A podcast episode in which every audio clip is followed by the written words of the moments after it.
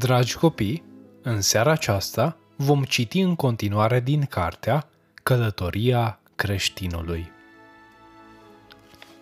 Creștinul a ajuns la casa tălmăcitorului și a bătut la ușă. Mi s-a spus că îmi veți arăta lucruri minunate, de care am nevoie la drum. Vino înăuntru, i-a spus tălmăcitorul, și l-a rugat pe slujitorul său să aprindă o lumânare.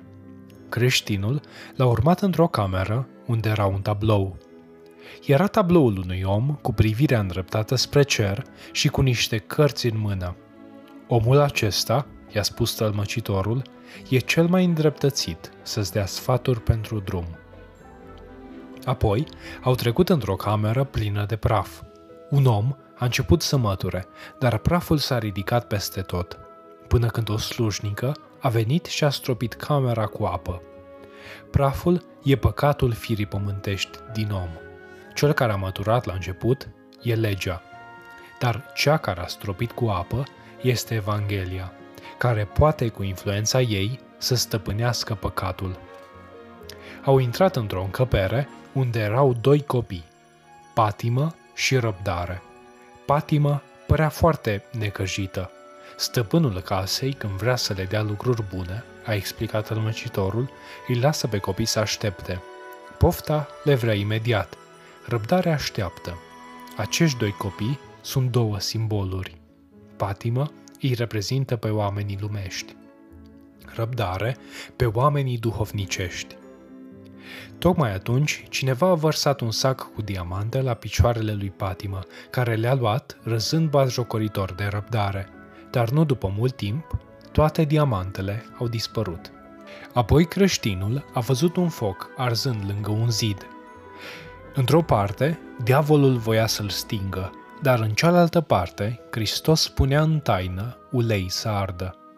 Tot așa se păstrează și lucrarea Harului în inima omului – a spus tălmăcitorul. În sfârșit, creștinul a văzut un palat mare, păzit bine la porți. Un om stătea la o masă și scria numele tuturor celor care doreau să intre. Mulți doreau, dar puțini îndrăzneau. Un om plin de curaj s-a prezentat. Scrieți, vă rog, și numele meu. Apoi și-a croit drumul spre galeriile de sus, unde erau cei îmbrăcați în haine strălucitoare. Într-o cameră foarte întunecoasă, creștinul a văzut un om care stătea posomorât într-o celulă cu gratii de fier. Sunt disperat, suspina omul acela, și stau închis după gratii, căci inima mea rămâne împietrită și nu se mai poate pocăi. Într-o altă cameră, creștinul a văzut un om care i-a tălmăcit visul următor. Cerurile s-au întunecat, fulgera și tuna, am văzut un om pe nori, înconjurat de mii și mii din oștirea cerului și o voce care zicea Sculați-vă, voi cei din morminte, veniți la judecată. Mormintele s-au deschis și morții au ieșit afară. Omul acela a deschis cartea și a spus Aruncați pleava în iazul de foc, dar strângeți grâul în grânarul meu. Pe mulți am văzut atunci înălțându-se, dar eu am fost lăsat în urmă Tălmăcitorul a continuat. Bunule creștin, păstrează toate aceste învățături în inima ta. Mângâietorul este întotdeauna cu tine ca să te călăuzească pe drumul care duce la cetatea de sus. De acolo, creștinul s-a dus mai departe. Drumul avea ziduri de o parte și de alta. Zidurile acestea se numesc mântuire – a început să alerge cu greu, fiindcă povara din spate era mare. A alergat până când a ajuns la un deal în care era înfipt o cruce.